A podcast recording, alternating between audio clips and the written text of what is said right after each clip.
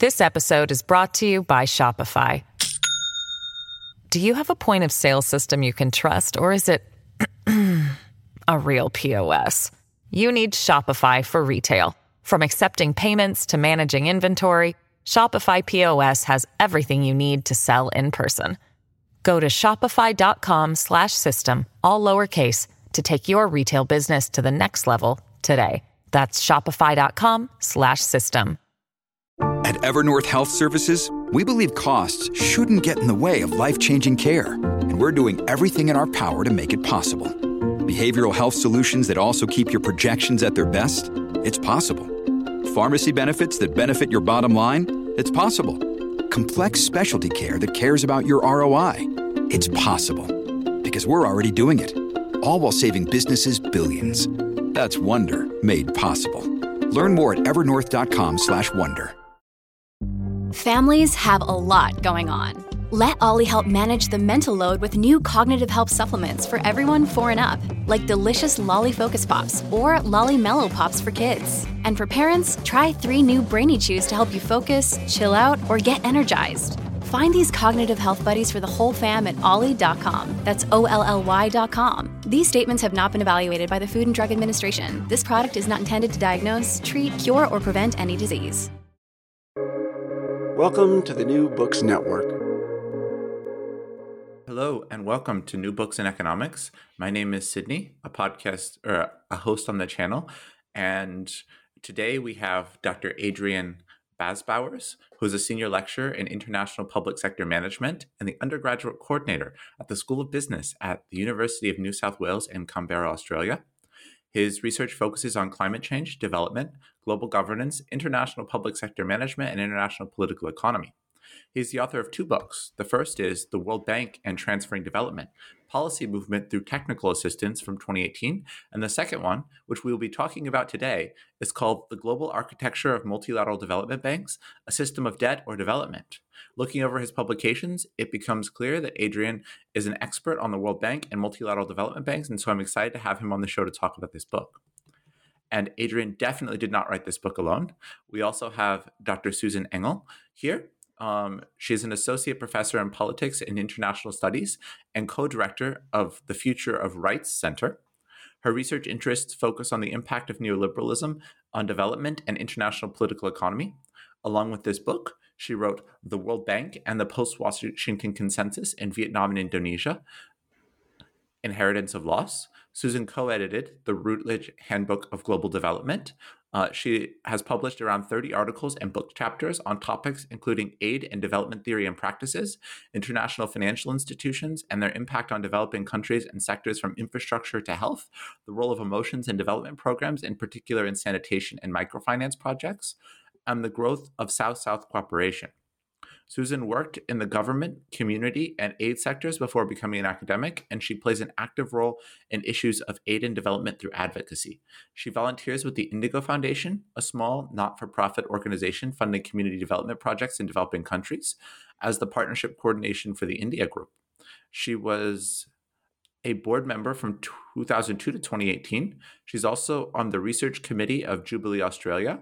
Susan teaches development studies, international studies, international political economy, and model United Nations. She's passionate about teaching and has published a number of pieces on curriculum and pedagogy.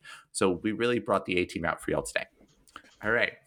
Let's just start with the same question that I start with everyone because I think it's, it's just interesting to get a background. Is um, why did you write this book? Sort of what what what happened that led the two of you to look at each other and go, let's write a book. Um, and after deciding that, why did you write this book? Um, you can take this sort of wherever you want, but yeah. Adrian, over to you. Wonderful, not a problem at all. Um, First of all, I'd like to note uh, acknowledgement of country. Uh, being in Australia as we are, uh, we are on uh, unceded uh, Indigenous land, and I currently exist, I currently live eh, on the borders of the Ngarigo and Ngunnawal peoples, and I would like to pay my respects um, to uh, past, present, and future emerging elders. Um, and I'll pass that across to Susan as well for acknowledgement. Thanks, Adrian. I'm at the University of Wollongong, which is about 60 kilometres south of Sydney, and we're on the land of the Wadi Wadi people of Dharawal Nation on unceded Aboriginal land as well. Perfect. Well, um, the story of this book, we have an interesting backstory. Uh, so, I, back in the day, was a humble undergraduate student at the University of Wollongong, and it just so happens that uh, one of the uh, teachers uh, leading me through my undergraduate years, no other than Susan right next to me here. Um, this, is, this is one of these interesting stories and something to think about, particularly if, if there's a young researcher listening. Um, you never know what opportunities can emerge later on uh, with research, with um, you know, uh, people who co- you led your courses or, or, people you've worked with. It was, it was an interesting thing. Um, so a few years ago, uh, we both put in papers to a conference in Hong Kong. Um, without realizing we had both put papers into a conference in Hong Kong. And it turns out we had almost written the exact same paper on different organizations. And so, as you do, you start talking about the different papers, you develop an interest in it. And we had the idea that maybe we could write a paper, just a, nice simple paper that looks at these two organizations, you know, compare and contrast. And then all of a sudden, we got eager, we got enthusiastic. We started to uh, being a little bit optimistic about what we could potentially achieve, and said, well, if we could do a paper on two organizations, maybe we could write a book about all of them. And so we started thinking that in the world today, there is a global network, a global architecture of multilateral development banks. These banks are primarily owned by countries, by governments. Uh, they primarily provide loans to finance economic development, economic growth, primarily in the global south. I say primarily a lot because there's there's nuance in between, but primarily uh, owned by member countries, uh, delivering loans primarily for economic growth and economic development in the global south. Now, given that Susan and I have been researching these development banks for a while, uh, we, we picked up on a trend that the World Bank is commonly researched. The World Bank is one of the largest development banks operating globally today. It was the first multilateral development bank established in the 1940s. There is uh, libraries dedicated to this organization. Um, alongside this development bank, alongside the World Bank, there are uh, what I call uh, usual suspects, a handful of multilateral development banks that are also commonly researched. But that gives you about five or six um, organizations all up. And we had picked up trends and when we started researching these trends and identified that there are, in fact, 31 of these multilateral development banks operating around the world. Uh, we, since the publication of the book, we actually identified a 32nd. So uh, a second edition of the book needs to incorporate the new one as well. Um, but we identified a vast network of development banks that hadn't really received attention. Individual organizations had received attention, but the vast network had not received attention and definitely had not received attention as a complex system of organizations operating globally, interacting with one another. And uh, to put in context, if there are 32 roughly of these multilateral development banks operating globally. Uh, I, I, did the math uh, a few weeks ago because um, this is what I do. I, I, enjoy looking at the facts and figures. And in 2020, uh, in just one year, these 32 more or less organizations approved $250 billion uh, for development activities. There's a considerable amount of finance. There's a large number of banks, but so much as hasn't been spoken about at the academic level, hasn't been analyzed, critiqued, and researched. And that is why we found that this was uh, an opportunity to pursue, to make sense of this complex network of organizations. Over to you, Susan, if you wanted to. Uh... Uh, I I think from there we could jump into your question, Sydney, that you had about the history of the MDBs is a nice place to move on to.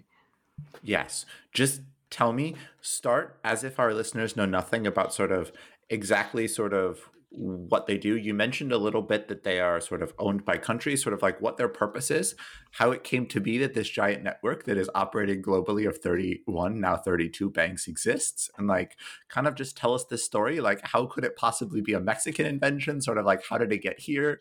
Right? Just take that away. Excellent. So the multilateral development banks, they like the first one on record is the World Bank or the International Bank for Reconstruction and Development, and um, I wrote some notes down here about cl- simply explaining to you how they operate. So.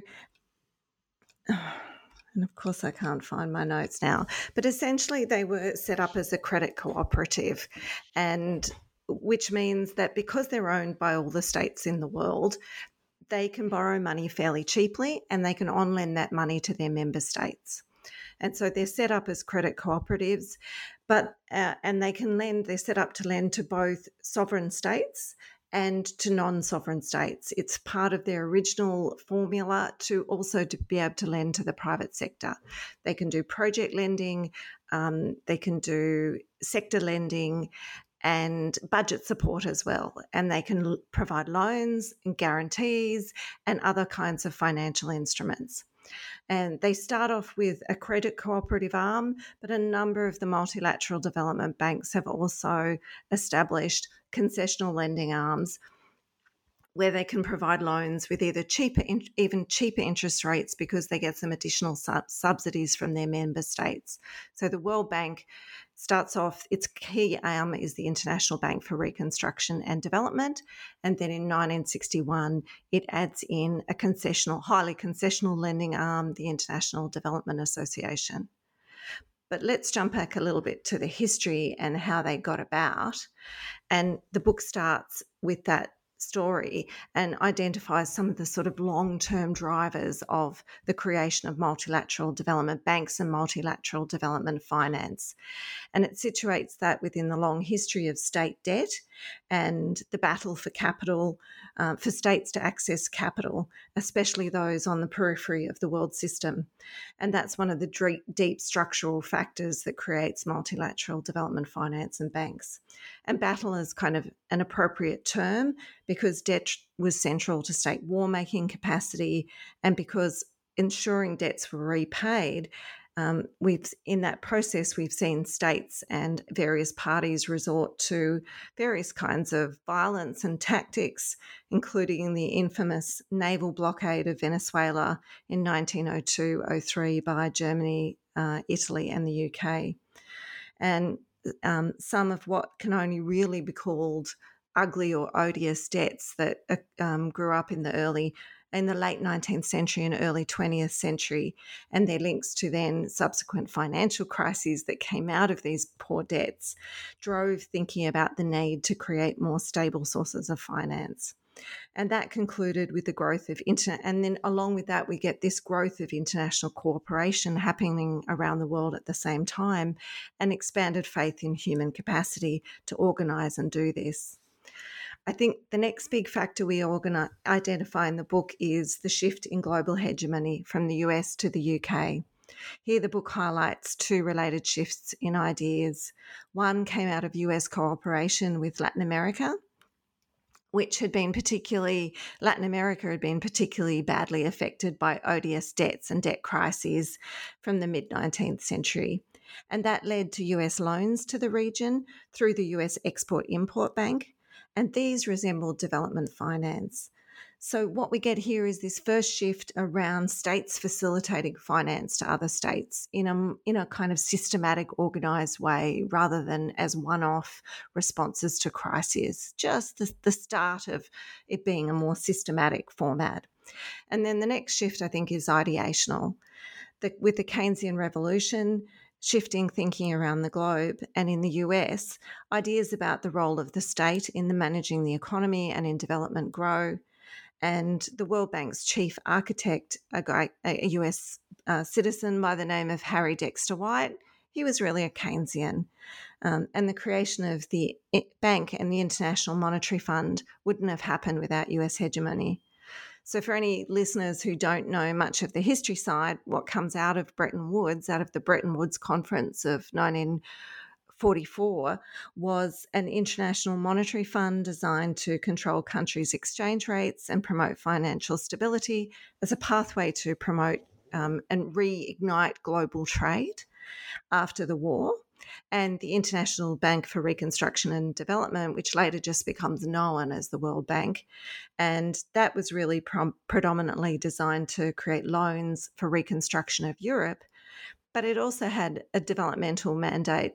And this is where the debate about Mexico comes in that you mentioned. So, um, the role of Mexico and the Latin American countries, it's an interesting question. There's no doubt that US Latin American dialogue was a key factor. Um, so we know from Diaz Bonilla and Del Campo's work that there was a 1939 consultation between the US and Latin America, and at that, the Latin American foreign ministers asked and they say again for the creation of a new financial institution with a multilateral focus and not a bilateral one like the US Exim Bank had.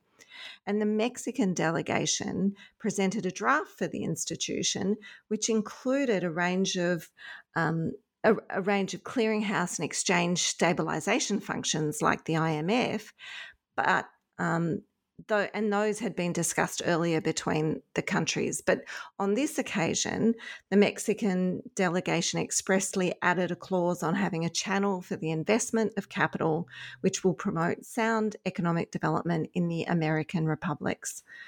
Um, and Christy Thornton's 2017 work attributed this addition to Eduardo Villasenor, who was then Mexico's Undersecretary of the Ministry of Finance and Public Credit. Um, and she noted that Mexican officials had been discussing long term development finance for at least 15 years to prior to Bretton Woods. And you can go back to Oliver's 1971 book. He pointed to the Mexican role, and then more recent research by Eric Helleiner on which has highlighted this as well. And I think there's more to come out of the historical records of the periods that are actually progressively opening up to researchers. But I'm going to say the other side of that story is that we simply can't forget how hegemonic the US was at this period. Another researcher, um, in a project that will hopefully be published as a book soon, Luke Fletcher has been drawing on newly open US archival sources, and he his interpretation really emphasizes again the US role in this period, including at those Bretton Woods negotiations. Adrian, did you want to add anything there? That was quite comprehensive on the background history. Uh, it, it, takes us up really from the uh, end of the 1800s up to the 1940s, when we can say that it, we can say arguably there, there's, there's discussion around this, but arguably the modern development era begins following Bretton Woods. So your story, your history there, brings us up to the modern development era. And I would yeah, be and... happy. Oh, I'd be happy to uh, jump into how development has changed over time in the decades since then, uh, if you like. I'll, I'll, I'll, of course, awesome. finish your thoughts. Sorry, Susan. Okay, I cut you off for a moment. I was just going to end on why they were invented, you know, with, which was where we started, just to, to really bring that out before we go on to the modern development issues.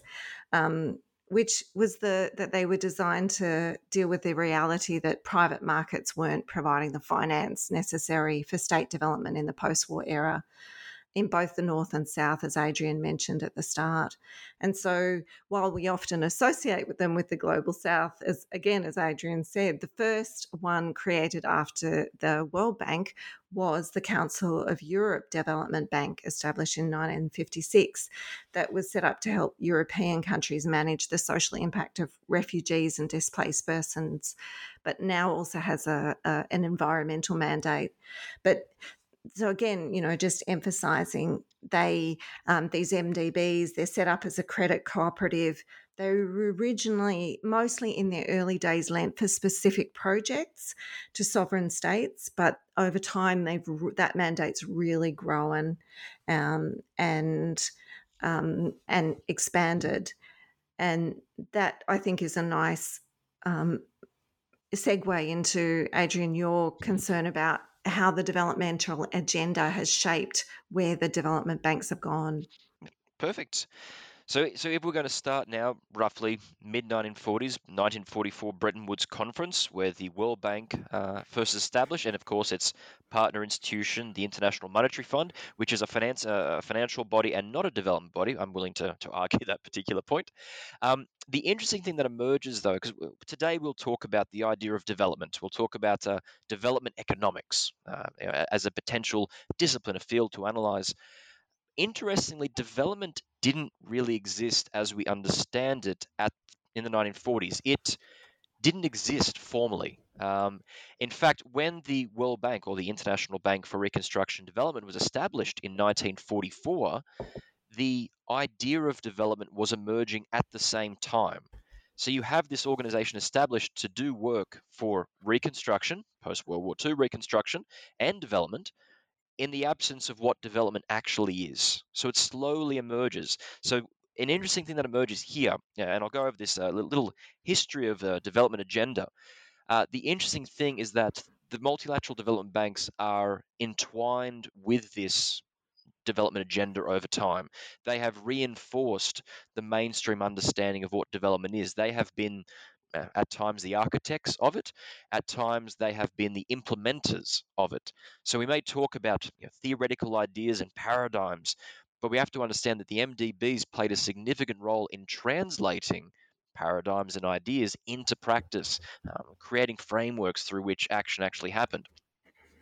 But if I may, I will divide my nice little history, and I, I sorry, I do get excited when I, I, get a chance to talk about my development eras. I enjoy doing this.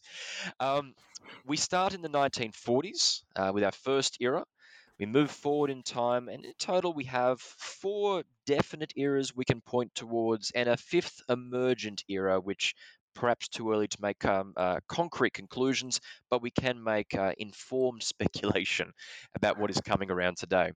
But let, let, let's let's go back to the 1940s, and between the 1940s and the 1970s, we have a developmental era known as the Keynesian modernization welfare development agenda, the development era.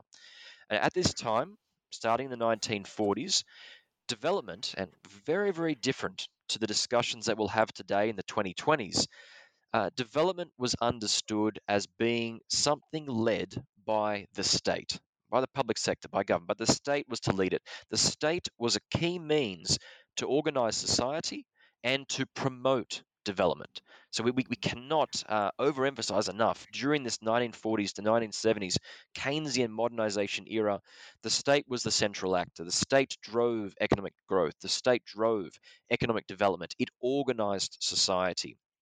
And something we highlight in the book that at this time, development was not you know, right or left of, of the political spectrum.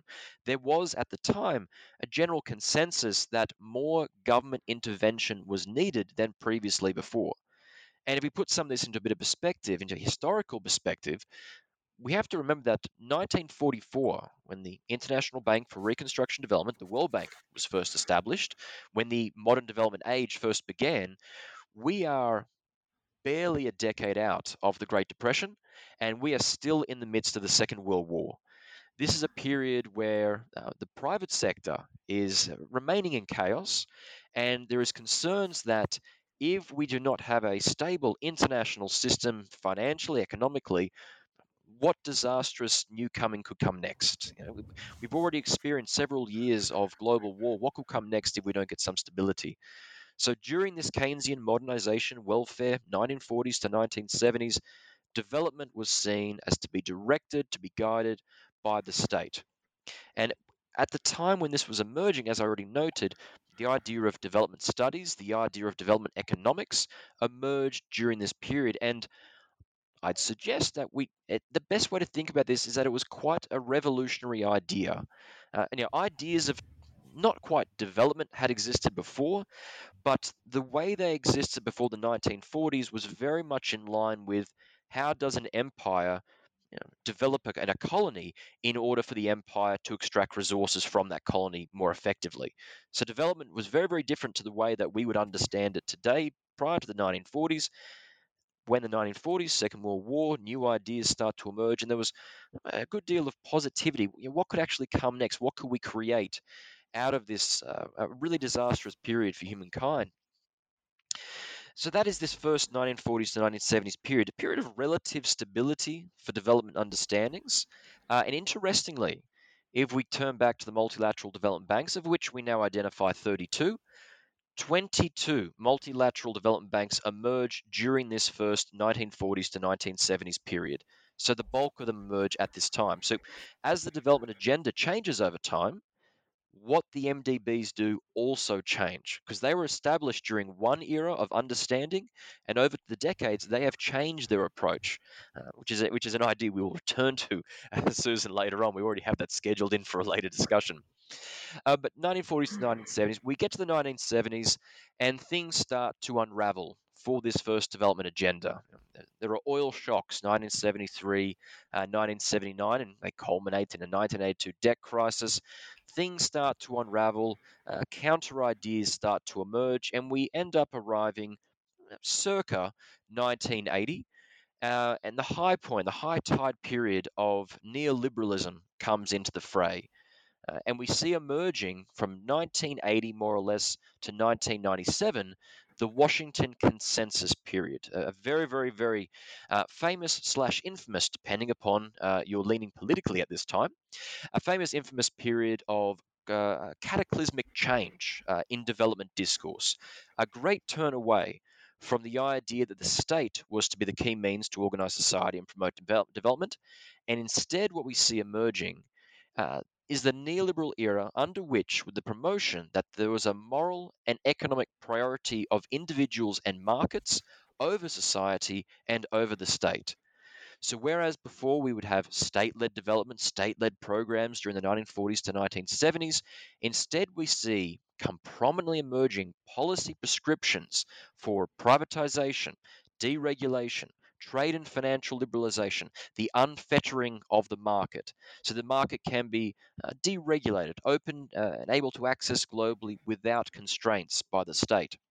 And the reason why this era of 1980 to 1997 was regarded or known as the Washington Consensus was because it was uh, a formal informal agreement in, in words between the US Treasury, the World Bank, and the International Monetary Fund that this is the way that economies should be operating, and therefore this is the way the global south should be developing.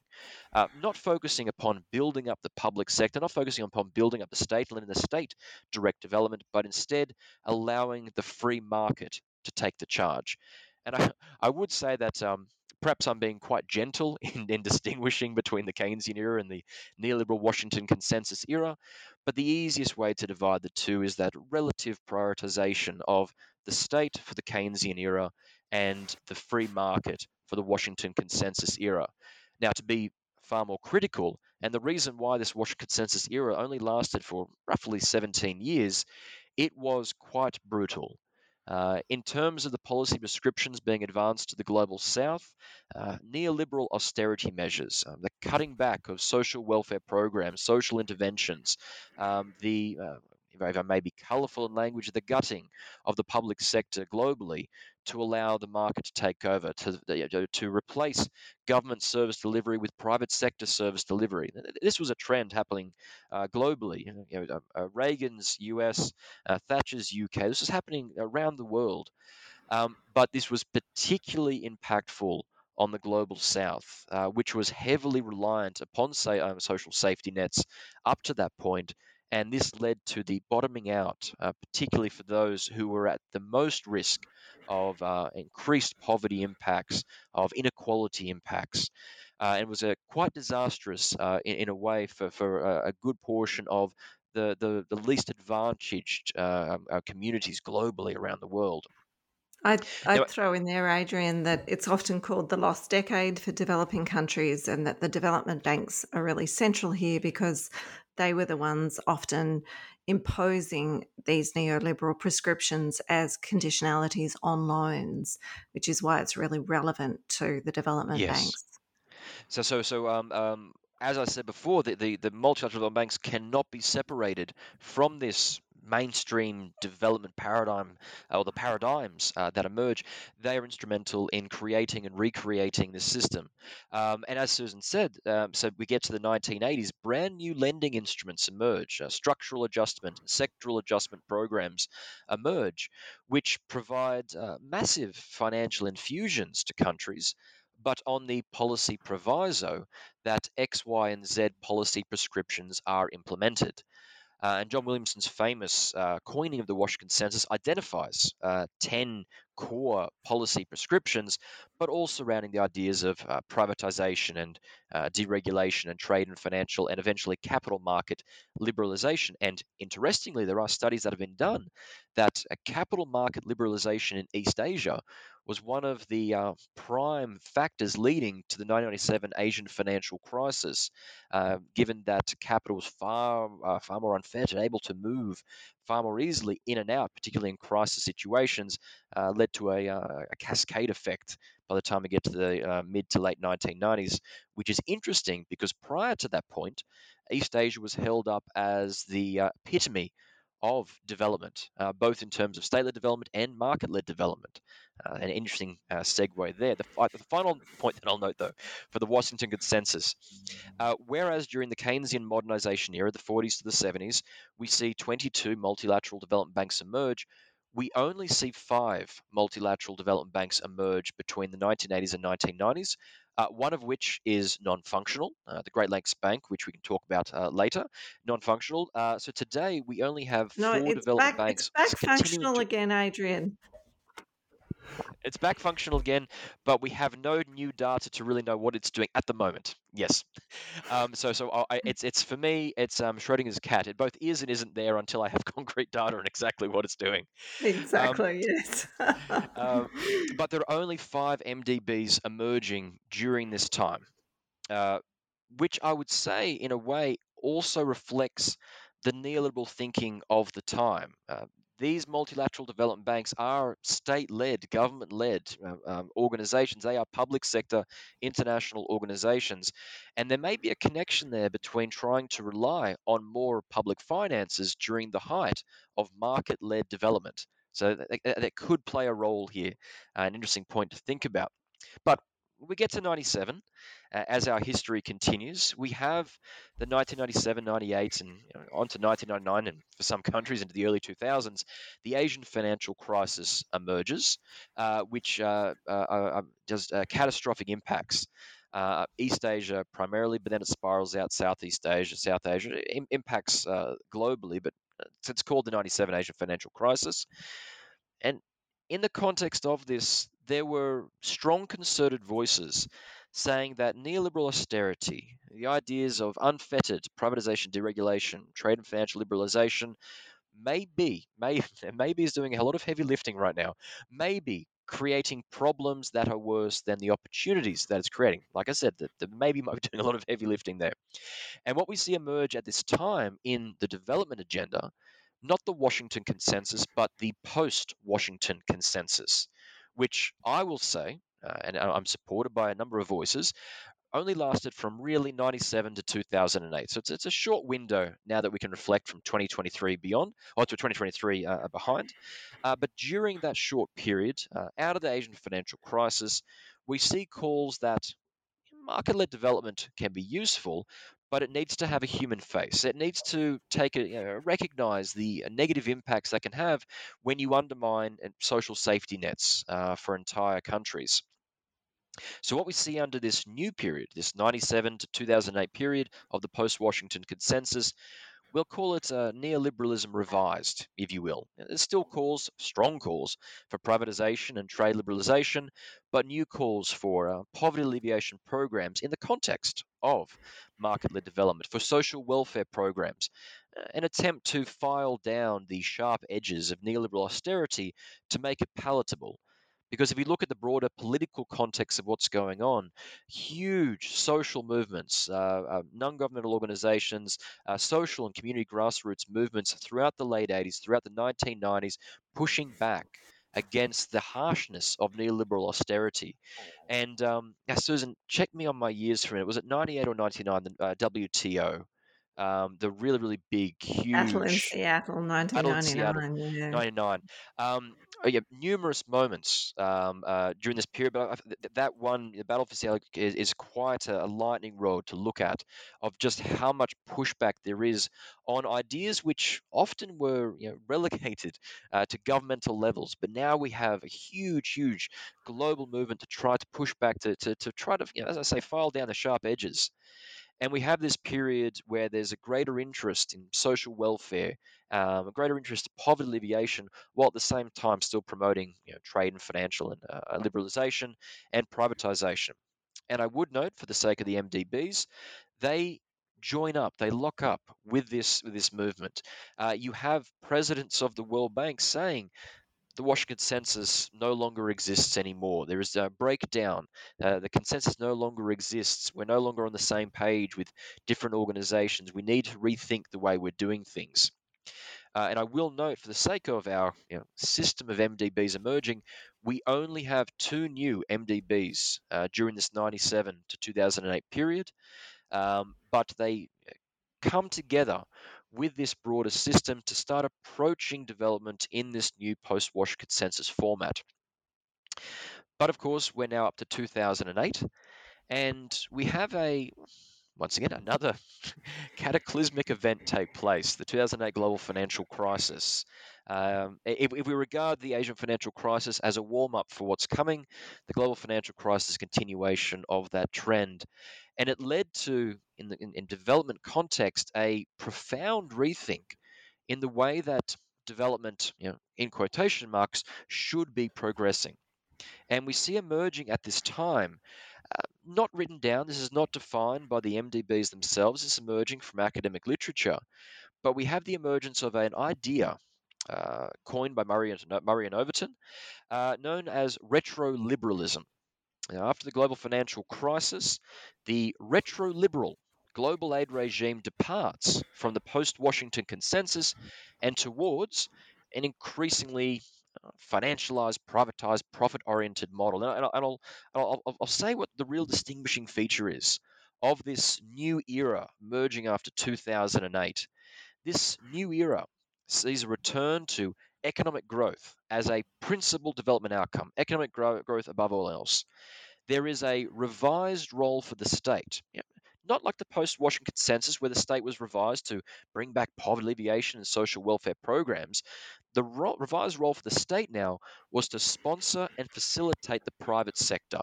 The state was to act as the guarantor for the private sector.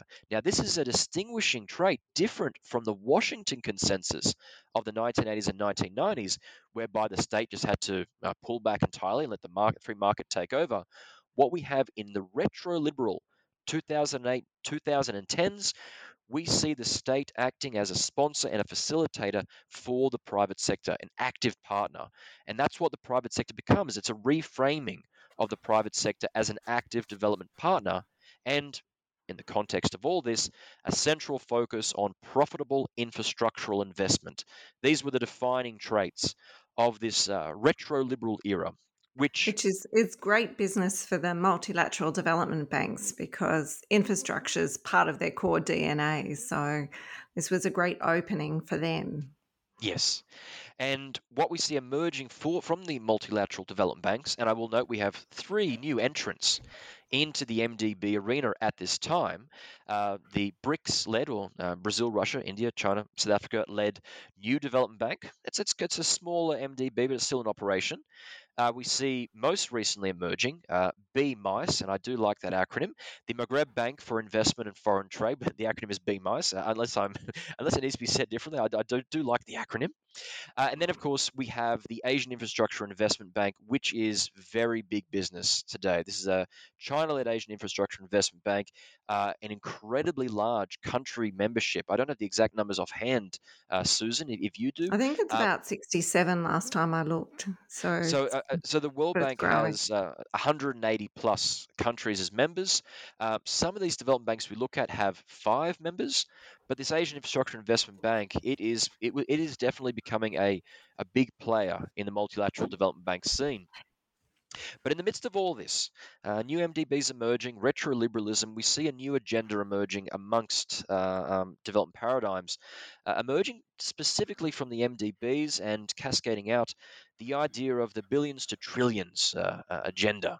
Uh, the idea that um, the multilateral development banks and uh, development activities can act as a catalyst, can act as a co financier, can act as a, a mechanism to bring in uh, private sector investment into development projects, which very much reflects this retro liberal idea whereby the public sector is a sponsor and a facilitator for the private sector to lead developments. This, this a new agenda starts to emerge.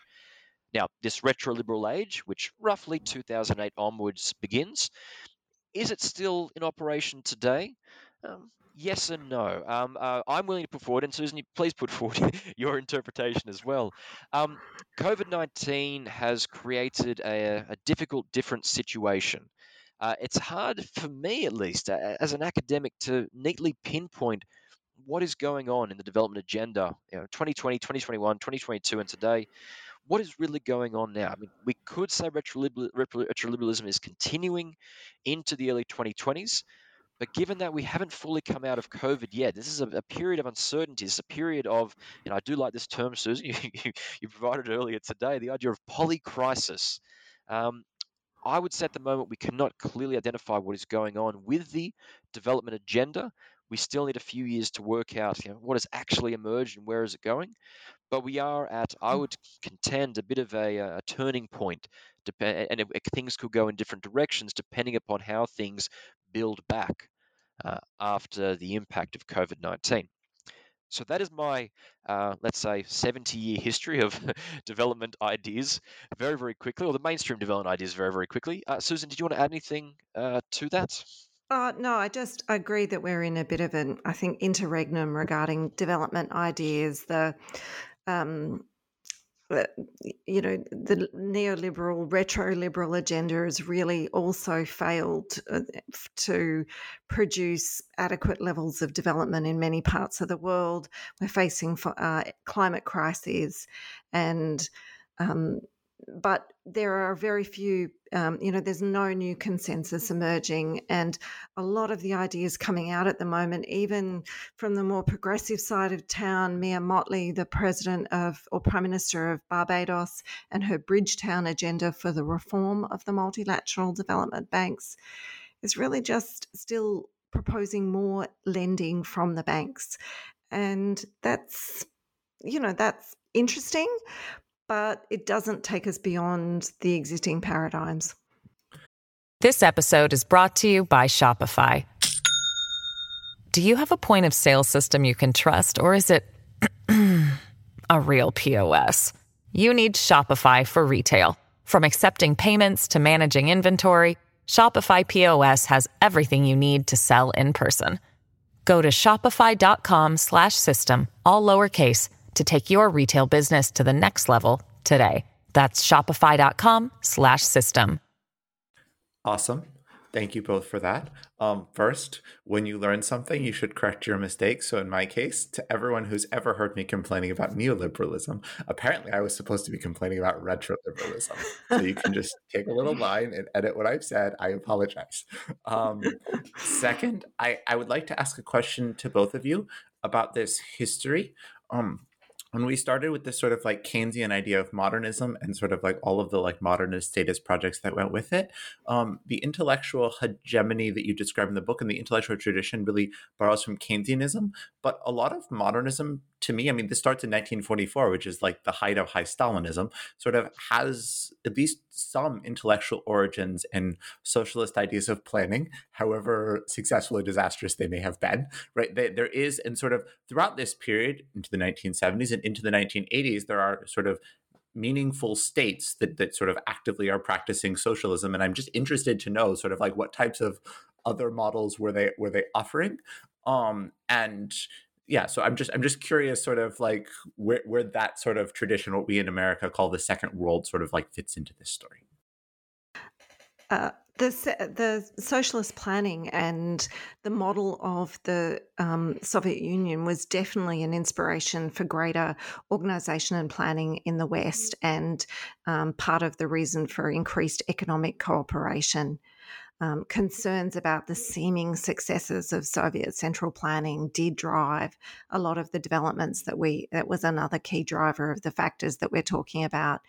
And it's interesting that it goes off the agenda into the 1980s with the rise of neoliberalism, but the part of the retro liberal agenda was driven too by the rise of China. And China's never totally abandoned the idea of central planning and state planning. Um, and uh, as states like Vietnam also never uh, have to- never totally abandoned that. And in fact, the development banks really um, didn't totally drop the idea of planning either.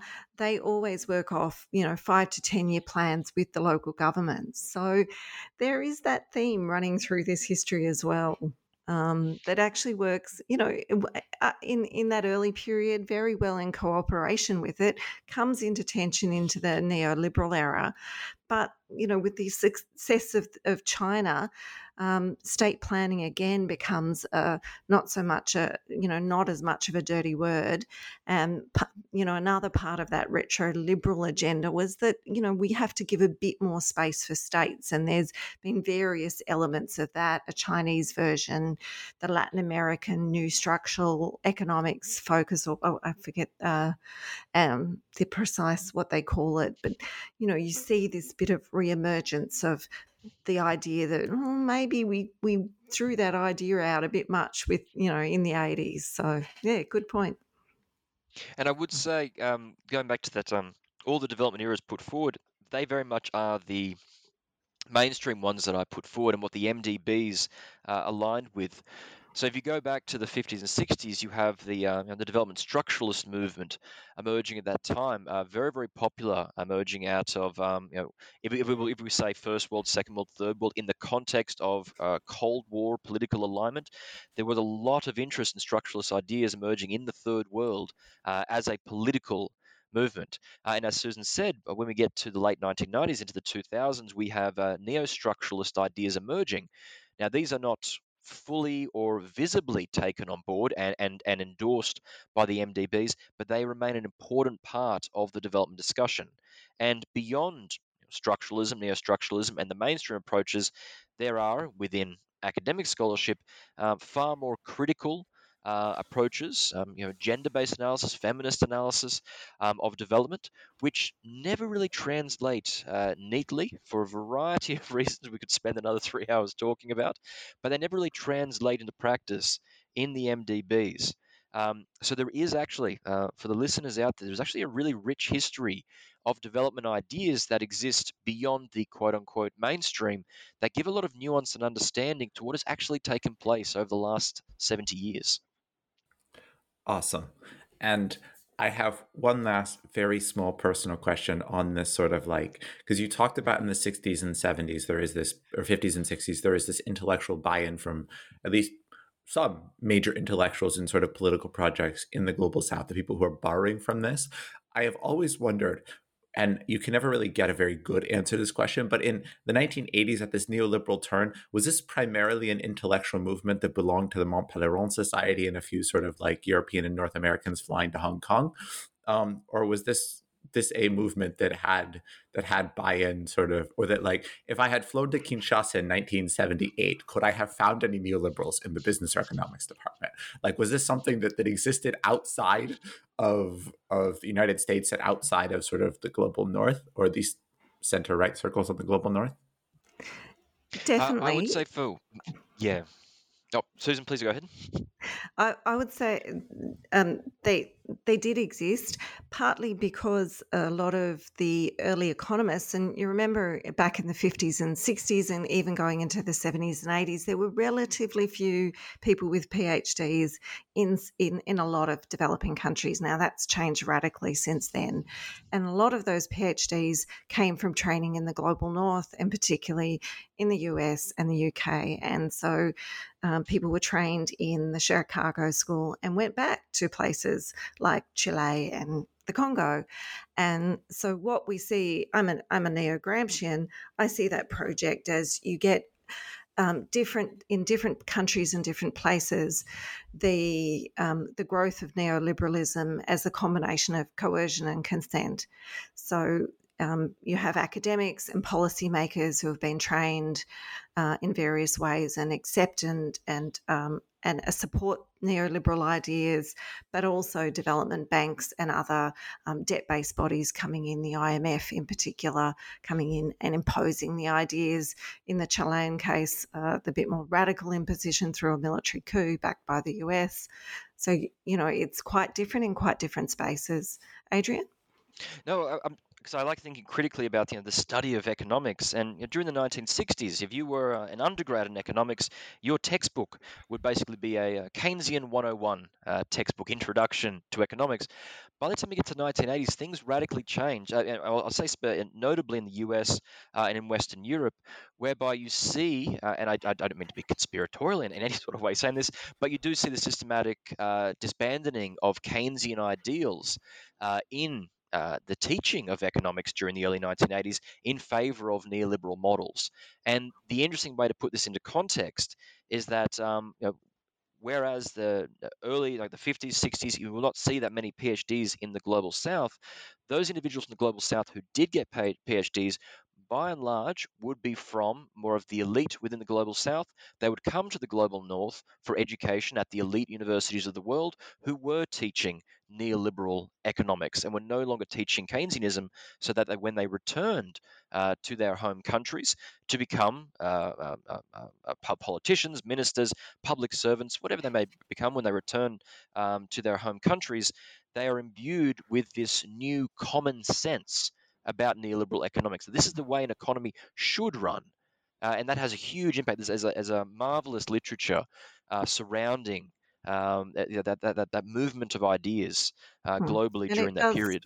Meet with their class interests as well. These are the elites, yes. and the neoliberal agenda meets with their class interests. So it, it helps it become common sense, as Adrian said.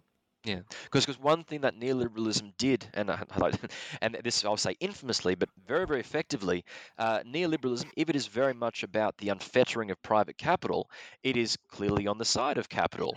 And when you see deregulation, when you see privatization, when you see uh, the removal of um, uh, labor market restrictions, uh, what you see there is protections leaving labor, leaving the working class, and capital having a far more influential position as a result.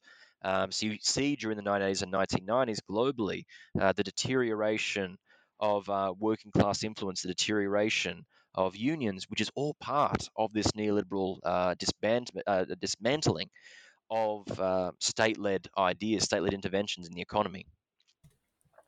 Awesome.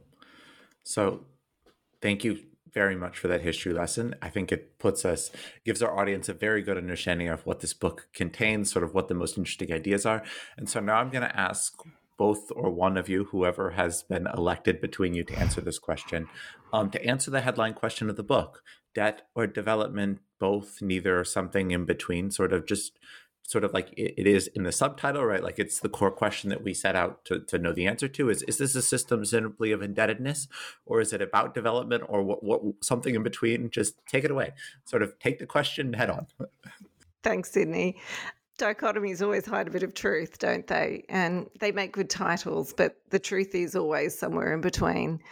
Um, though on the debt side, as the late great David Graeber reminds us, debts, um, money, log- money debts logic um, turns moral questions about debt and credit into matters of impersonal arithmetic, and and and then when they become that, the um, uh, there you know the enforcement of that is no longer a moral question, but one of merely you know a, a requirement, and then the things you need to do as a result. You know, in the old times, you might have to sell your child or your husband. In modern days, you'll cut your uh, your healthcare system so that people no longer have access to decent health care and the healthcare they need, and and may pass away as a result. So there's something fundamental about the debt basis of uh, multilateral development banks that we really can't forget. For my um, my take on this, debt remains capitalism's tribute mechanism, and so long as there's no formal mechanism for managing default by states, and that um, that's the case still today, debt collection continues to have um, very a, a, degree of violence associated with it that is often indirect, but you know that 1980s debt crisis saw life expectancy in developing countries decline. Uh, so there's a violence associated with that, and um, so that's one side of it. But turning to the development side and and as Adrian outlined really well, what we mean by development, first of all, is really contested. So there's the first problem in trying to come to some neat summary about development potential. Um, I guess at the end of the day, my conclusion is that the MDBs have always promoted a fairly emaciated vision of development as growth, economic growth, plus a minimalist view of poverty reduction. And really, up until very recently for the World Bank, that meant getting people above the international poverty line of $2.15 a day and not much more. And that poverty line, that doesn't give you enough calories to reach a reasonable life expectancy that's a you know that's a poverty line so once you're above $2.15 a day in world bank stories you're suddenly middle class it's just bizarre terminology that they've, you know, adopted. Um, so um, the the vision of development that they've promoted has always been problematic. But in the last three chapters of the book, we do go through and try and evaluate in more systematic terms their contributions in the areas of infrastructure, climate change, and human development. So we could give you a brief summaries of those. A few thoughts I can start with um, infrastructure, and Adrian will do climate change.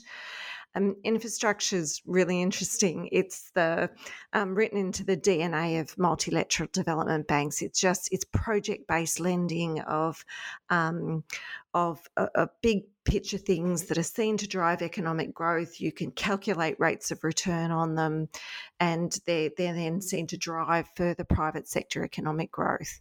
And that's really what the MDBs were set up to do. So it was a key focus during their early years, though um, after the rise of neoliberalism, their investment levels in infrastructure actually declined a bit because of that whole hostility to state investment. Um, and then it comes back with a bang in the 1990s with the retro liberal agenda and the Chinese focus on investment. And it's still the biggest sector of investment Uh, Engen Prizzon did a study in 2018 that said most MDBs are spending over 50% of their di- disbursements on infrastructure, and energy and transportation remain the two biggest ones of the infrastructure sector. At one level, I think uh, it's actually where MDB lending makes most sense. It's vital for development, and countries in the global south and even in the north at times often can't access to finance to pay for it. Um, but and and it is vital investment for economic growth and for development. But then the the rate of returns that they calculate for investments often aren't what is claimed by MDBs, and countries still often have to earn hard currency to pay for these debts. So an infrastructure investment in a road or a power plant, the returns you earn on that are in local uh, currencies but the loans the MDBs make are mostly in hard currencies, so they have to earn US dollars or some other currency to pay back these loans. And um, since the and since the Washington Consensus, many of the, these projects have been done as public pri- private partnerships that privatize profits and socialize losses when the pro- projects don't live up to their expectations. And infrastructure is interesting. It's often tricky, big, complex projects that almost always run over cost. Um, uh, overruns of 50% in infrastructure projects are really the norm and 100% is not uncommon. And that's not just in the global south, right? We all, I'm sure every listener in their home country in the south or north knows of some big infrastructure project or that's gone well over cost.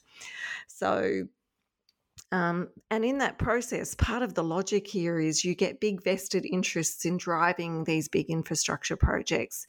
They're great for politicians seeking re election, and then they're great for the firms that tender for them. The firms that tender for them often put out tenders that are under cost knowingly, knowing once they won the contract it's really hard for the state to cancel that contract and for somebody else to take it over because the project's just too big and complex. So they can start hiking up their costs. So um, it makes them easy to commit and hard to deliver and often quite expensive. And some of the ideas about what infrastructure is vital, this big infrastructure agenda of the last few years, we've got all this, you know, big gap in infrastructure. Some of these just leave countries with white elephants with projects that are too big and too expensive, that are not climate friendly and not pro poor. Um, and big infrastructure projects often have big social costs, and that's been a really big challenge for multilateral development banks. Some of the biggest social movements against the banks have been um, have developed as a result of their infrastructure um, projects. The pro, uh, the movement against the highways in the Amazon that led to large scale deforestation. Um, one of the biggest social movements in the world was created in India uh, to oppose the funding of the Narmada River, uh, again, a World Bank project. So, um, you know, again, the, the no simple p- picture about the development bank's contribution to development. And in the age of climate change, um, these infrastructure projects are more and more questionable, which is a nice point to hand over to Adrian and his assessment of the banks on climate change. Thank you. so, one thing we do find this, this merge of the book throughout all of it, um, as organizations, we tend to regard these multilateral development banks as more similar than not. You know, in terms of structure, in terms of purpose, they're more similar than not. But while they do operate as a complex system, as, as we argue in the book, there are differences between them. There's, there's nuance to understand these different organizations. And turning across to climate change, uh, it is interesting to note, um, and I'll, I'll, I'll, pose a, pose a, pose a rhetorical question just for a moment before I answer myself. Um, so to, to listeners now, when do you think did the MDBs first engage with climate change? We, we talk about climate change all the time now, uh, ever since Paris in 2015, it's, it's been a huge global leading issue we all talk about. So it seems like we cannot escape discussion about climate change today. Uh, but interestingly, the World, uh, the, the World Bank and the MDBs only first started engaging with climate change properly in 2008. So 2000 onwards, we really only had these development banks engaging with climate change for about 15 years. And what we have seen over that time is that different MDBs have engaged uh, in different ways. Some have invested heavily. Uh, some remain committed to financing uh, petroleum uh, projects and uh, new gas exploration projects. So, large differences uh, between them. But those that do engage with climate change look at climate adaptation, climate mitigation, and climate resilience. But the main thing, I'll, I'll, I'll, be brief about this, the main thing that the MDBs as a system have done in responding to climate change has been to understand climate change as a problem that can be resolved technologically. It is about converting a bus from uh, petroleum power to electric power. It's about having new um, uh, infrastructure networks that are green friendly. It's about making sure sanitation goes where it needs to go, to, ensure fresh water arrives where it needs to arrive. But climate change is understood primarily as a technological intervention. Now, why would this large collection of organizations opt for that particular approach to climate change? And the easy answer is technological interventions are easy to finance as projects. And the multilateral development banks are ultimately banks, and they ultimately focus on project investments. And it's far easier to invest in uh, a new fleet of buses um, for a, an urban community in a particular country as opposed to looking at more systemic interventions required to address climate change. And that is just the nature of uh, project based investments. Turn it back to Susan. Mm. One of the big controversies at the moment also is that they're, you know, funding under green finance, con- mm, converting uh, coal-fired power stations to gas-fired power stations, with the climate movement saying that, you know, we really just need to be jumping straight into renewables and uh, for where we've got public financing rather than wasting it on gas financing. Um, so there's a big debate in the climate movement too, where they've been really focusing on what the banks are doing in this area. But like everywhere, there's just a lack of climate finance as well. Um, if I may interrupt humorously just for 15 seconds, um, I have a little puppy next to me who's getting very, very angry at me. I have to move to a different room, so I'll be back in 30 seconds if that's okay. That's fine. I can start on um, on the social sector and just say, look, it's it's hard to summarize. The bank, you know, the, the World Bank, the other development banks, they are mostly, apart from some of the exceptional um, specialized banks like the Council of Europe Development Bank that I mentioned earlier, didn't get too involved in social sectors. Even things like health, um, they weren't interested in it in their early years. When the World Bank first got involved in health, um, they were really interested in controlling population, population projects. Um, they funded some controversial things in that uh, in that area too, including you know mass um, sterilization programs and things like that. And then they start getting interested in health in the 80s with that, uh, you know, um, a, little bit in the 80s, and then a bit more into the post Washington Consensus era with the adjustment with a human face. But the start of in the 80s is then um, turning health into a private issue. So, health privatisation, focusing on health as a private issue. And they've driven health privatisation in a number of developing countries, which has you know often been a spectacular failure. The best public, the best health systems around the world in developing countries which can be funded with, you know, 5 to 7% of GDP, are predominantly public systems and comprehensive public systems, whereas the banks provided this system where they'll say, the state's allowed to provide some basic health care, and then um, the private sector has to look after everything else. And what that does is just leave the poor in the hands of an emaciated state system and leave the market and those who can pay to have a better health system. Uh, education has been another interesting area. You know, again, uh, the bank did get in, involved in it earlier, and then in the 80s took up the privatisation agenda. But by oh, certainly by the late 1990s into the 2000s, it had also acknowledged that privatisation of education, and particularly primary and even secondary education, wasn't such a great thing, nor were user fees, which were all things they'd been promoting.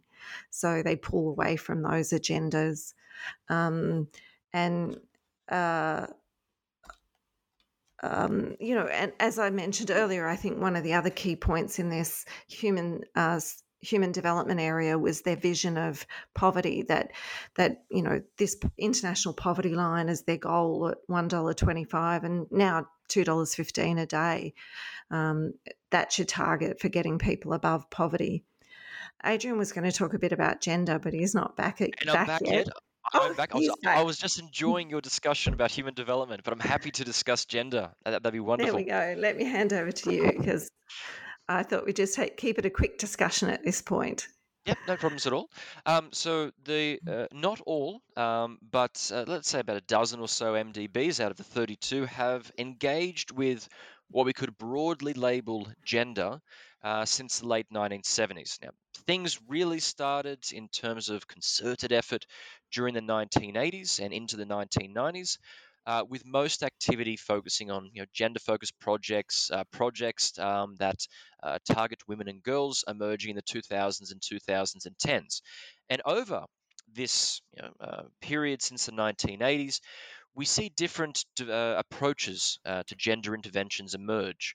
Uh, the first approach, called uh, Women in Development, or WID, uh, which academically it emerges in one way. For the MDBs, it emerges actually quite differently. The MDBs co opt some of these terms, but then approach it their own organizational ways.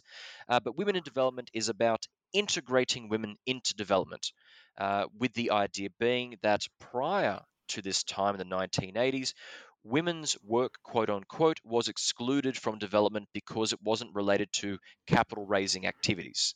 Uh, it was household work. It was um, supporting family work, which, since it didn't contribute to GDP or economic growth, it was excluded from our understandings of development. But that's where the, the, the bank started. Uh, when we get to around the time of the post Washington consensus, uh, especially after 1995 and the Beijing Declaration and Platform for Action, which was a huge global moment uh, for, uh, for gender awareness and gender engagement, we see a new approach called gender and development emerge, or I should say, co opted and integrated into MDB activities. And we see a turn here to try to understand the relations between men and women understanding that gender is not just about women, it's about the relations between men and women. And we see a greater focus on uh, poverty alleviating activities, about uh, gender empowerment gender equality emerging in the MDB. So, to limited extent, uh, I'm not trying to create this as a, a wonderful halcyon days of, of gender engagement, but a broader attempt to understand gender more broadly. But then we get to the 2010s and the 2020s, the more recent period, and we see across the MDBs a very, very distinct change in the way that gender is approached as a development issue. We see, first and foremost, the idea of gender start to disappear. We see women and girls come to the forefront, so gender dynamics start to disappear. And instead of focusing on poverty alleviation and uh, gender equality and gender empowerment, we see a concerted focus on how do we best make women and girls into private sector entrepreneurs? How do we increase their access to assets and their control over assets? How do we build women's employment opportunities? That becomes the baseline throughout all of the 2010s into the 2020s as a new way of understanding women's focus interventions. And I have two papers that I've, I've, I've, I've, produced, and I'm hoping they get published soon, but we'll see what happens with them. Um, but they, but I, I coined this era because I, I, do like the idea of retro liberalism, and I, I regard this new era as a retro liberal WID era, a focus solely upon women and girls, but in a retro liberal way that it's all about creating better private sector actors of women and girls, as opposed to actually trying to address poverty and inequalities uh, between men and women, boys and girls in the global south. And, and that really is indicative of a lot of the larger development changes that have taken place uh, since the 2008 global financial crisis. Yeah. Awesome. Um, yeah, that last part reflects so many conversations I've had in my life. Um, anyways, we are hitting that one hour 10 mark. I do not want to take up too much more of your time, so I will toss each and every, or I will toss both of you the same last two questions, which you can answer briefly if you would, which is what are you working on now? And would you please provide one reading recommendation for our listeners of something you're reading or something you would recommend they read? I can start. Adrian and I are working on a paper on the creation of international organisations and looking at the multilateral development banks as a case study.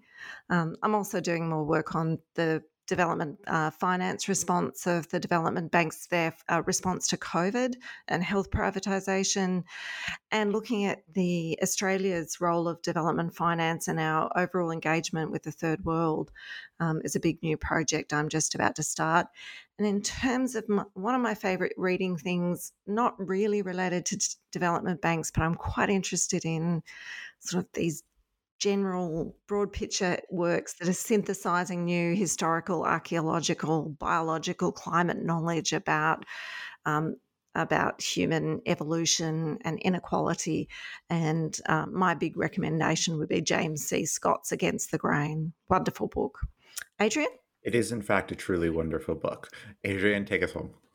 Um, so, what am I working on right now? Um, I have various papers related to the multilateral development banks in the works. Uh, I have a couple of papers on gender, as I just noted, which I'm hoping to get published soon. I'm working with a, uh, a colleague uh, at my host, at my home university, on um, the responses of the MDBs to illicit activity, to corruption, fraud uh, in their operations, which is quite an interesting thing to focus on.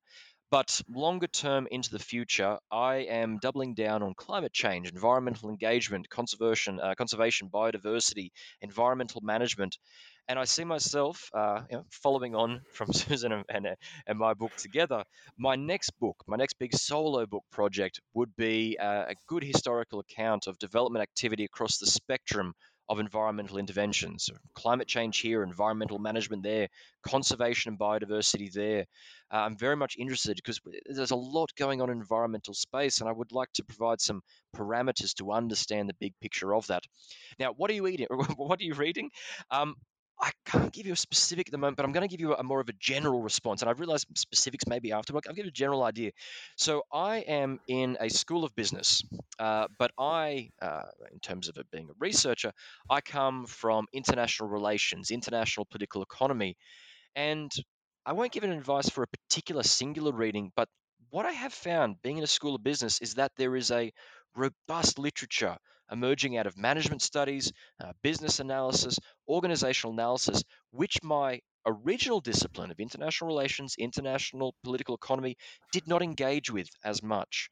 And so rather than recommending one particular work, I, I, I would recommend, particularly to, to uh, researchers, look beyond your discipline to answers that have questions that have already been answered by other disciplines and see what you can embrace in cross-disciplinary approaches and i'm finding a wealth of fascinating fascinating theoretical framings and approaches especially emerging from management and organizational analysis so that would be my response to what are you currently reading Awesome. And that is indeed good advice. The book is The Architecture of Multilateral Development Banks, a System of Debt or Development. Um, I'm talking to Adrian. Can you say your last name? I'm sorry. I have not held Adrian it for now. Bowers, of course. Not a problem yes, at all. And Susan Engel, um, who published this book two years ago. It's from Routledge. You can get it on their website. I'll drop the link in the description. Um, I encourage everyone to check it out. I did. It's a lovely book. It will teach you a ton about how the world actually works. Um, anyways, yeah. Thank you, everyone. Thank you, Sydney.